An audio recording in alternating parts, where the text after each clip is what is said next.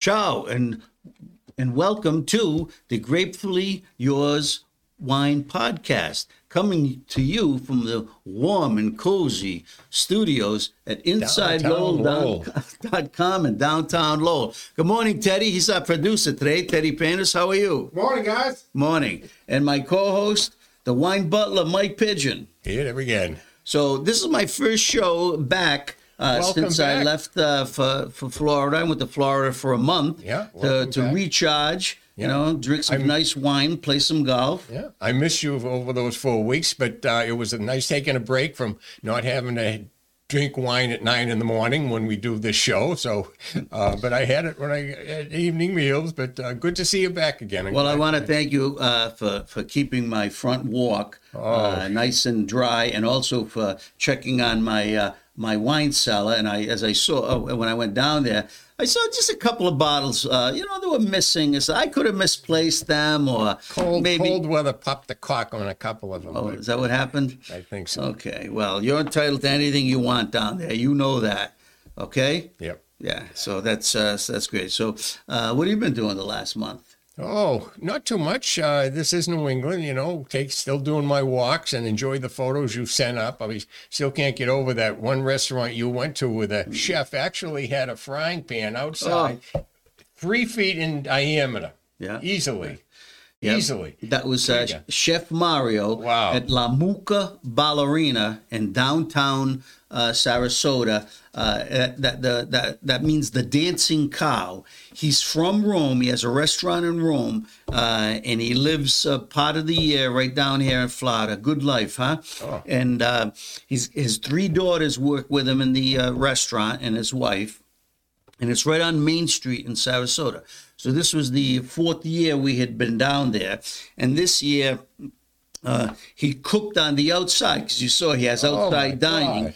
and he took out this. Um, that, that large pan, it's hooked up to a propane Overly tank. large. Yes, hooked up to a uh, uh, hooked up to a propane tank, and uh, a little hose goes underneath and just keeps a little uh, light going on, and um, and he cooked uh, the first time I ever had this strozza prete uh, pasta, Six pounds of it, you said, six pounds. in with the sauce. Right. This was a special meal for ten. Uh, my my uh, college uh, roommate and, and buddy Mike Matone, who lives down in, in Sarasota, uh, he took us. He hosted the party. Um, it was our last week in, in Florida, and. Um, so he got the pan, he put a little oil in it, then he started um, uh, making his own sauce. So everything was from scratch. Uh, he threw the onions in there, then he added the cherry tomatoes, uh, then he added uh, uh, mushrooms. Um, and then you saw the photo with the pasta. I'm going to send Teddy the tape of it and we'll embed it. And, and I'm going to write a little story about it. and so let, let me get back to the strozzo preti. I'd never seen the macaroni because the macaroni was like uh, uh, thicker strands of spaghetti, but they were tied together. So they had three.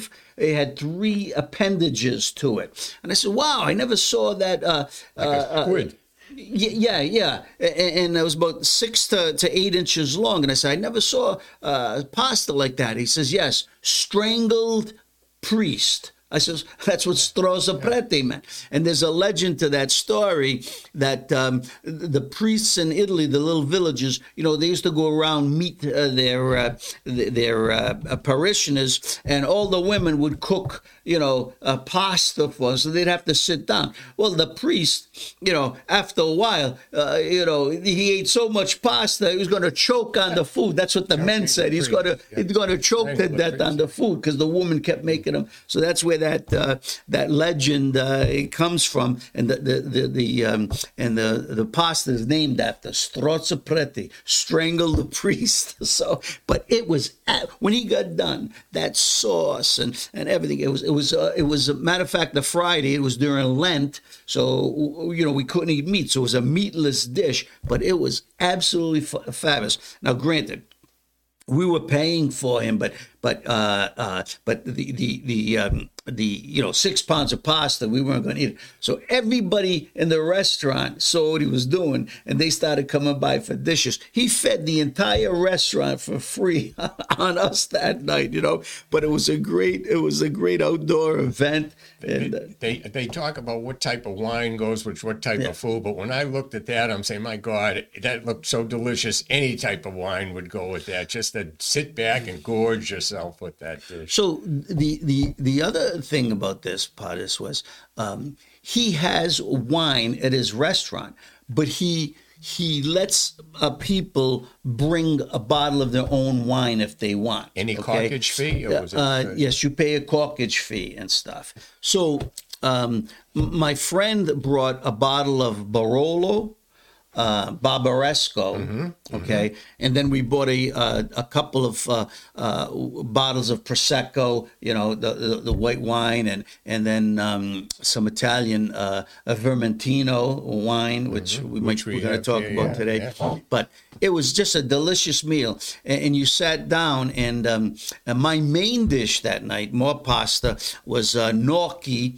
He did a nice cheese gnocchi with. Um, with uh, um, uh, shrimp, a porcini mushroom, but the porcini mushrooms were cut up really nice and thin, you know, like bits in there and stuff. It was absolutely fabulous. My my wife had the, the creamy risotto with um, the uh, porcini mushrooms and, and shrimp. So it was uh, it was a really nice uh, really nice evening and stuff.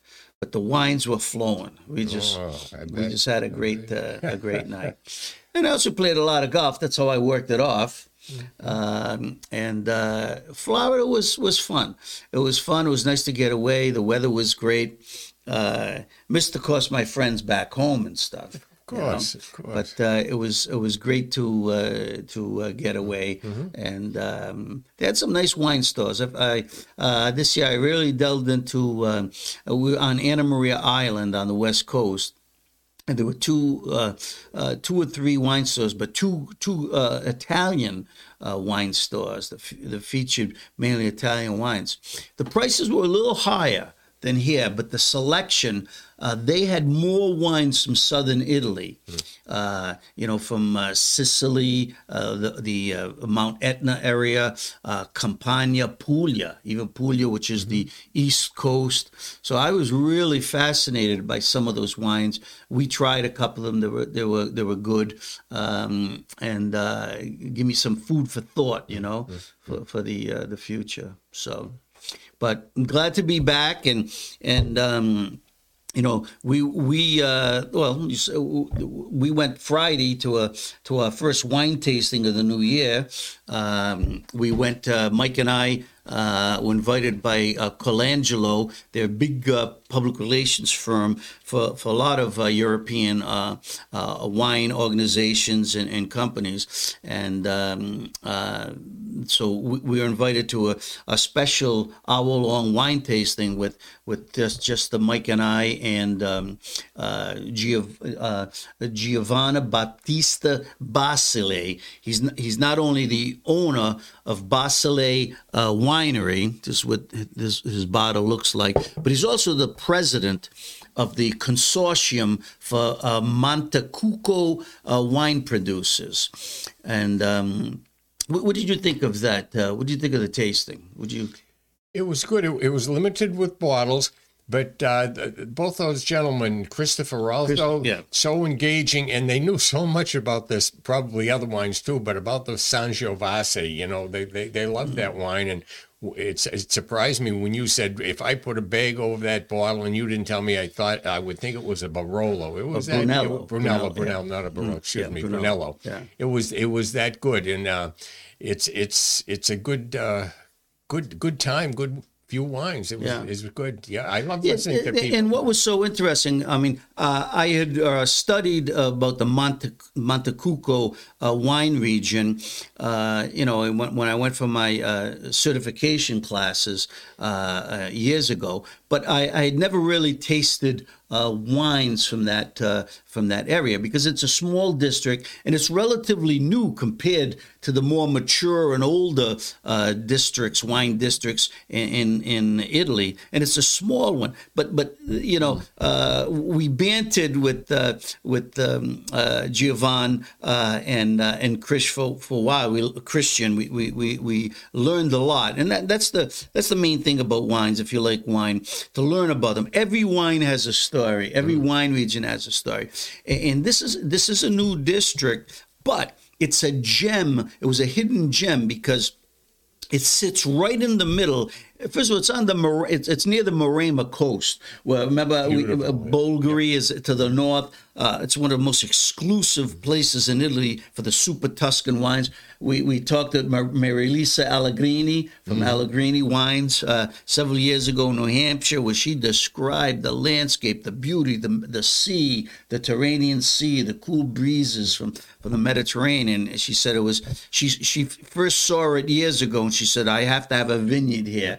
And, um, and, uh, uh, you know, it, the Allegrinis make tremendous wines. So Montecucco is northwest Tuscany towards the western coast, and it's tucked in that corner, but it's in between two very prestigious wine zones, um, uh, uh, uh, Morellino di Scansano is to the east of it, and then Brunello di Montalcino zone is to the west of it just separated by the Orcia River. So you can imagine you get this this this wine district sitting in the between the same nearly the same terroir landscape, right? And you say to yourself, "Gee, why was why was this place you know overlooked for so long?" Nice sweet spot. Um, yeah. And they all deal with Sangiovese based wines. Sangiovese is the king. It's the mm-hmm. noble red grape of Tuscany and, and northern Italy.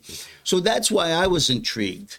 Because, you know, you say to yourself, well, you know, just like they say in California, uh, you know, uh, not all Cabernet Sauvignon is the same it's because of the different, uh, you know, uh, uh, microclimates, uh, the uh, mesoclimates, the, the terroir, everything can be a little different, and those vines absorb it.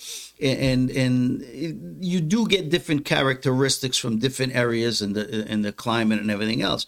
So so um, you know we, we, we found out more about Montecucco. The first uh, um, uh, it really didn't have any wine tradition up until the um, the 1990s when you know, land in this area was cheaper than buying land in uh, Montalcino or, or, the Barolo or even uh, Scansano. So people started gravitating, the pioneers, to this area, and they saw the beauty of it.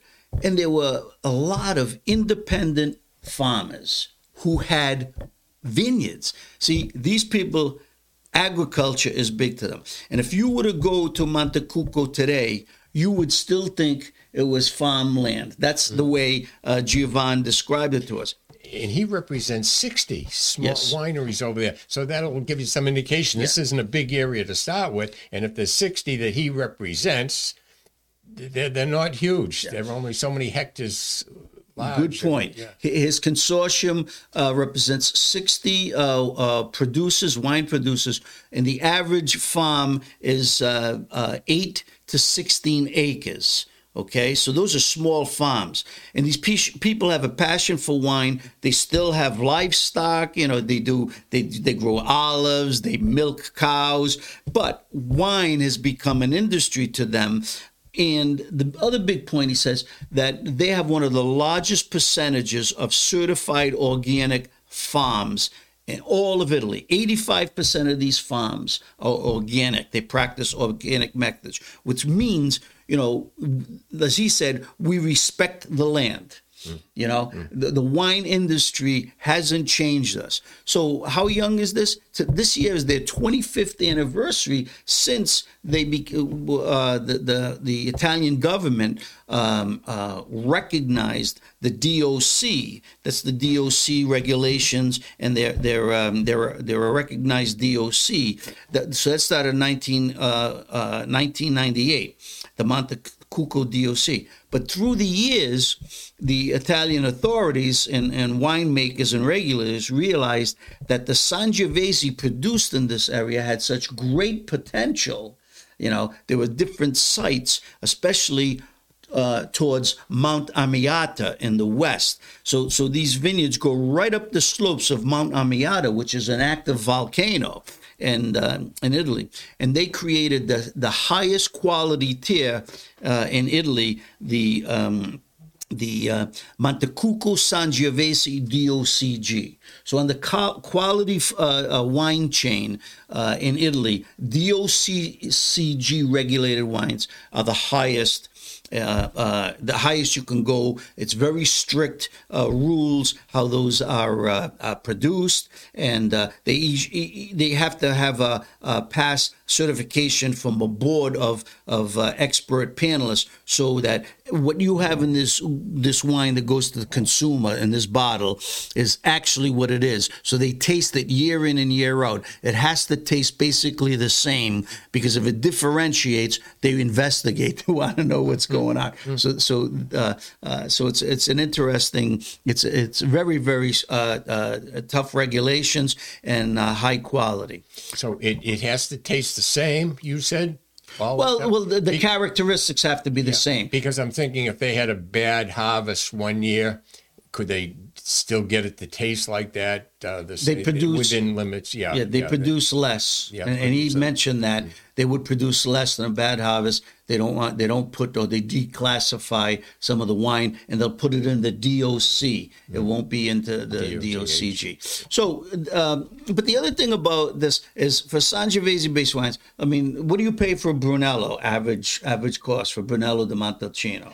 I haven't bought Brunello. I've had Barolo, but it's a, about fifty nine dollars or something. Yeah, seventy nine dollars. Fifty dollars and above, they go yep. over hundred dollars yep. and stuff. Yep. Sangiovese. I mean, uh, so with the, the, the, these Sangiovese wines, and Giovanni made the point about it. I mean, they're they're less expensive than, and yet the quality is just as good as uh, you know other Sangiovese the base wines in the area. So uh, Mike and I tasted. Uh, four Sangiovese based wines, uh, the, the, the DOCG and the reserves have to have 90% Sangiovese in them. This is a DOC uh, wine, okay? This is his entry level wine. It has um, uh, slightly more than 60% of, um, of Sangiovese. Uh, no, actually, he, this has 100%. So even though this is, uh, this is a DOCG, okay, mm-hmm. I'm sorry. Yeah. So this yeah. is the DOCG. Okay wine, Kata, uh, Kata and uh, uh, it has 100% Sangiovese. Cost $24. We bought this at uh, Bottle Boston. Right next door. Right next door to uh, Fantasy uh, Fine Wines, which is owned by Chris, Chris, Christian Trotta, Great who's guy. the sole distributor for uh, Montecucco wines. But my point is, you know, you go out exploring, you try different things. This was, I, I couldn't believe the value in this wine when we tasted it, huh? It mm. just, mm, mm, mm, excellent. It was elegant. Yep. It was really, really elegant, the texture, uh, and it had a, a minerality to it, mm-hmm. uh, uh, like saltiness at the end uh, that added to the flavor, the taste, uh, and um, and well, because they are they're only 19, kilo, 19 miles from the sea, mm-hmm. so the wind, the Mediterranean breezes bring that sea salt covers the vines and everything, and you know it's picked up in the in the taste. Not that it's salty, but you get that wow, what's that? What's that little uh, uh, minerality in it that makes it so crisp and, and, and clear and and just heightens your, your, your palate and stuff. So it, it, it, was just a treat uh, uh, tasting these wines from Montecucco, and I put them on my list. That's why we bought. Uh, you know, I bought it, and yeah, it's something how that goes. Like that's the Sangiovese, which is the main grape into Brunello. Yes. Now, right. Barolo is very expensive also, but you can buy a bottle of Nebbiolo, which is the main grape in that, so exactly. much less. So yeah. it's something how yeah. you can almost yeah. get the same thing for a lot, but there is a different taste though, but so close sometimes. Oh yeah, but but, but this uh, so the restrictions on this this has to be aged for for twelve months in, in cask of uh, uh, oak, and then uh, it goes in for another uh, uh, six months in bottle. Sometimes they, they do it for two years, even longer, because the reserva, as we saw. We tasted uh, the Reserva from Montecucco, which is aged for almost four years. Oh, that's a long time. down Yeah, there. So- and uh, it cost forty two dollars. It was excellent, and um, and uh, oh, the smoothest. It was silky smooth, and uh, um, the nice plum and and um, and plum. It had a lot of plum, and it was so. If it's the right description, thin. It's Yeah. not like a mouthful of yeah. wine. It's very beautiful color and very on- very goes- aromatic. Yeah. very Oh, very, aromatic. very, uh, and so it was it was it was the light to meet. To, to meet uh, uh, Christian Trotta, Giovan um, uh, Battista um, uh, Basile, and uh, I'll be writing about the, the, the, our wine tasting uh, for my column that will appear on InsideLowell.com later this week. You should look at it. And the other, the other, the white wine from Montecucco that is um, one of the primary grapes is Vermentino. And why I show this is, you know, it's Lent for a lot of Christians and, and Catholics. Um, you know, Friday is a is, is a day during Lent where you abstain from meat. Um, so you say to yourself, what do the Italians drink? Well, they, they drink a lot of, um, um, you know, uh, Bianco white wines, Trebbiano, and, um, and Pinot Grigio and stuff. Uh, but if you want something with a really uh, uh, special taste and fragrance, this is a little has a little spiciness to it. Uh, Vermentino, it's only produced along the the Marama, Ma- Maremma coasts and through those islands. This is where it excels. Um, um, you know that are off the coast, the, the western coast of Italy, right down to uh, Sardinia, which makes them fabulous of Vermentino.